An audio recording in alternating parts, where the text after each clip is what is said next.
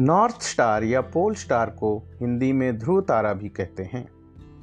आज सूत्रधार में हम आपको जो कथा सुनाने जा रहे हैं, वो उसी ध्रुव तारे के बारे में है। कैसे एक पाँच साल के बालक ने अपने दृढ़ निश्चय से संसार में वो स्थान प्राप्त किया जो किसी को नहीं मिलता। भागवत पुराण के अनुसार ब्रह्मा के अंश से जन्मे स्वयंभू मनु और उनकी पत्नी महारानी शत्रुपा के दो पुत्र थे, प्रियव्रत और उत्तानपाद। उत्तानपाद के सुरुचि और सुनीति नाम की दो पत्नियाँ थीं। उन दोनों में सुरुचि, जिसका पुत्र उत्तम था, राजा को अधिक प्रिय थी। सुनीति, जिसका पुत्र ध्रुव था, राजा को उतनी प्रिय नहीं थी। एक दिन राजा उत्तानपाद सुरुचि के पुत्र उत्तम को गोद में बिठाकर खिला रहे थे। उसी समय बालक ध्रुव ने भी अपने पिता की गोद में बैठना चाहा, परंतु राजा ने उसे अपनी गोद में नहीं बिठाया और उत्तम के साथ खेलते रहे। उस समय घमंड से चूर सुरुचि ने ध्रुव को उत्तानपाद की गोद में बैठने की कोशिश करते देखा तो बड़े ही कठोर शब्दों में कहा बच्चे तू इस राज सिंहासन में बैठने के योग्य नहीं है। तू भी राजा का बेटा है तो क्या हुआ? तूने मेरी कोख से जन्म नहीं लिया। अगर तुझे इस सिंहासन पर बैठने का इतना ही चाव है तो तुझे मेरी कोख से जन्म लेना चाहिए था। अब तू जा और श्री नारायण की तपस्या कर, उनकी कृपा से मेरी कोख से जन्म ले, तभी तू इस राज सिंहासन पर बैठ सकता है। सुरुचि के इन तीखे शब्दों को सुनकर पाँच वर्ष के नन्हे बालक ध्रुव को बहुत कष्ट हुआ। और वो रोते हुए अपनी माता सुनीति के पास गया। सुनीति ने अपने रोते हुए बेटे को गले से लगा लिया और जब उसे सूरज की कही हुई बातों का पता चला तो उसे भी अत्यंत कष्ट हुआ। उसने मन कठोर करते हुए ध्रुव से कहा, बेटा, तू दूसरों के लिए कुछ भी बुरा मत सोच। जो दूसरों को दुख देता है, उसे स्वयं ही उसका फल भोगना पड़ता है। सुरुचि राजा की पटरानी है और मेरा स्थान तो किसी दासी के समान ही है। इसलिए अगर तुझे राजकुमार उत्तम के समान स्थान चाहिए तो अपनी सौतेली माता की बात सुनकर श्री नारायण की शरण में चला जा। वही इस संसार के पालनहार हैं और सभी के पूज्य हैं। बेटा, तू उन्हीं भक्त वत्सल भगवान की शरण ले ले। वही तुझे तेरे लिए उचित स्थान प्रदान करेंगे। माता सुनीति की बातों ने जैसे बालक ध्रुव के मन में घर कर लिया और वह पाँच वर्ष का बालक अपने पिता के घर से निकल पड़ा। यह समाचार सुनकर नारद मुनि वहाँ पहुँचे और ध्रुव के सर अपना हाथ फेरते हुए बोले, अहो, कैसा अद्भुत तेज है तेरा, जो थोड़ा सा भी मान भंग नहीं सह सकते। इस नन्हे से हृदय में सौतेली माँ के कहे हुए कट शब्द घर कर गए हैं। नारद मुनि ने ध्रुव से कहा, बेटा अभी तू बालक है और ये तेरे खेलने कूदने के दिन हैं। इस उम्र में किस बात से तेरा सम्मान या अपमान हो सकता है? संसार में मनुष्य के कर्मों के अनुसार ही उसे अमान, अपमान या सुख दुख की प्राप्ति होती है। माता सुनीति के उपदेश से तू जिस साधना द्वारा भगवान की कृपा प्राप्त करने के लिए निकला है, वह बहुत कठिन है। योगी लोग अनेकों जन्मों तक बड़ी कठोर साधना करते हैं। परंतु भगवान के मार्ग का पता नहीं पाते हैं। इसलिए तू यह व्यर्थ का हट छोड़ दे और घर को लौट जा। इस पर बालक ध्रुव ने नारद मुनि से कहा, भगवान, मुझे आपका यह उपदेश समझ में नहीं आ रहा है।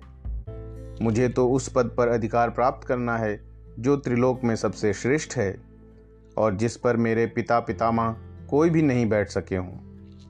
आप कृपा करके मुझे उसकी प्राप्ति का मार्ग बतलाइए।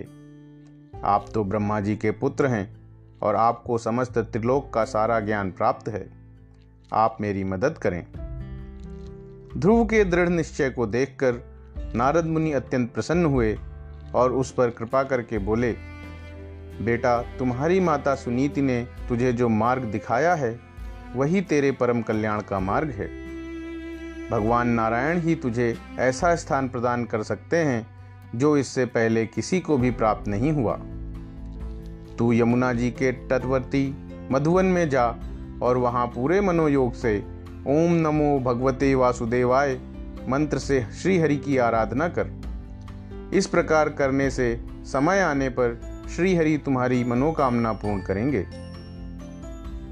नारद मुनि से इस प्रकार उपदेश पाकर राजकुमार ध्रुव ने उन्हें प्रणाम किया तथा उनका आशीर्वाद लेकर मधुवन की ओर प्रस्थान किया। ध्रुव के तपोवन की ओर चले जाने के बाद नारद मुनि ने राजा उत्तानपाद के महल में प्रवेश किया। यथोचित सत्कार के बाद आसन ग्रहण करते हुए राजा से पूछा, राजन, तुम किस सोच विचार में पड़े हुए हो? तुम्हारे जीवन में किसी बात की कमी आ गई है क्या? राजा ने कहा मुनिवर, मैं बड़ा ही निर्दयी हूँ। मैंने अपने पाँच वर्ष के बालक के साथ बहुत बुरा व्यवहार किया है। वह बालक तो प्रेमवश मेरी गोद में बैठना चाहता था और मैंने उसे तिरस्कार कर दिया। पता नहीं अब वह कहाँ और किस हाल में है। मुझे मेरे दुर्व्यवहार के कारण खुद से घृणा हो रही है। नारद जी ने कहा, राजन, तुम अपने बालक की चिंता मत करो। उसके रक्षक स्वयं भगवान हैं। तुम्हें उसके प्रभाव का पता नहीं है। वह बालक बड़ा ही समर्थ है। जिस काम को बड़े बड़े लोकपाल भी नहीं कर सके, उसे पूरा करके वह शीघ्र ही तुम्हारे पास लौट आएगा। देवर्षि नारद के जाने के बाद राजा उत्तानपाद पुत्र ध्रुव की चिंता में दुखी रहने लगे। उधर मधुवन में नारद मुनि के द्वारा बताया हुआ नारायण का चित्र अपने मन में बनाकर ध्रुव कठिन तपस्या में लग गया। ध्रुव के इस कठिन तपस्या से पृथ्वी दौड़ने लगी और समस्त जीव जंतु नारायण से ध्रुव की तपस्या को रोकने की प्रार्थना करने लगे। नारायण ने ध्रुव की मनोकामना पूर्ण करके उसकी तपस्या को रोकने का विचार किया। इस प्रकार ध्रुव की इच्छा पूर्ति का विचार कर जब नारायण ध्यान मग्न बालक के सामने प्रकट हुए तब वह अपने मन में बनाए हुए भगवान के स्वरूप में एकाग्र कर ध्यान में लीन था।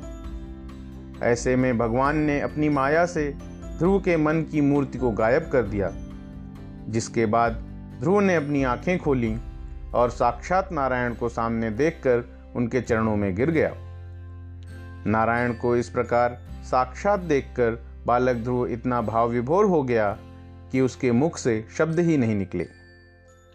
ऐसे में नारायण ने अपने शंख से उसके गाल को छुआ तो ध्रुव के मुख से शब्द निकले। ध्रुव ने भगवान से कहा, हे hey भगवान, आपने मुझे दर्शन देकर मुझ पर बड़ा उपकार किया है, परंतु मुझ बालक को आपकी स्तुति कैसे करनी है, इसका भी ज्ञान नहीं है। ऐसे में नारायण की प्रेरणा से ध्रुव ने भगवान की स्तुति की और जिस उद्देश्य से उसने तपस्या आरंभ की थी उसका आभास ही नहीं रहा। भगवान श्री नारायण ने ध्रुव से कहा, हे राजकुमार, मैं तेरे हृदय का संकल्प जानता हूँ। जिस पद की तुम्हें कल्पना है, उस पद को प्राप्त करना अत्यंत कठिन है। फिर भी मैं तुम्हें वह पद प्रदान करूँगा। तुम्हारा कल्याण हो। भद्र, जिस तेजो में अविनाशी लोक को आज तक किसी ने प्राप्त नहीं किया है, जिसके चारों ओर ग्रह, नक्षत्र और तारागण उसी प्रकार परिक्रमा करते हैं, जैसे कोल्हू के चारों ओर बैल। समस्त लोगों का भी नाश हो जाने के बाद भी जो स्थिर रहता है, तथा सप्तर्षिगण जिसकी परिक्रमा करते हैं, वह ध्रुवलोक मैं तुम्हें देता हूँ। इस प्रकार अपने दृढ़ निश्चय और इच्छा शक्ति तथा श्री नारायण की भक्ति के बल पर ध्रुव ने संसार में वो स्थान प्राप्त किया जो आज तक किसी को प्राप्त नहीं हुआ। और वह आज भी आसमान में, उत्तर दिशा में सप्तर्षि तारा मंडल के साथ भटकों को रास्ता दिखाते हैं।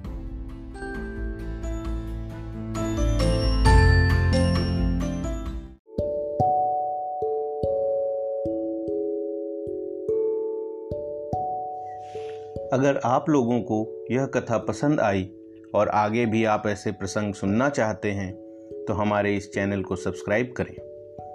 हमारे इस प्रयास को अपना सहयोग देने के लिए इस कथा को ज़्यादा से ज़्यादा लोगों के साथ शेयर करें। आप लोगों के पास भी अगर ऐसी प्राचीन कथाएँ हैं, जिनको आप देश और दुनिया को सुनाना चाहते हैं तो हमें contact at the rate my Sutradhar dot com पर संपर्क करें। Contact at the rate my Sutradhar dot है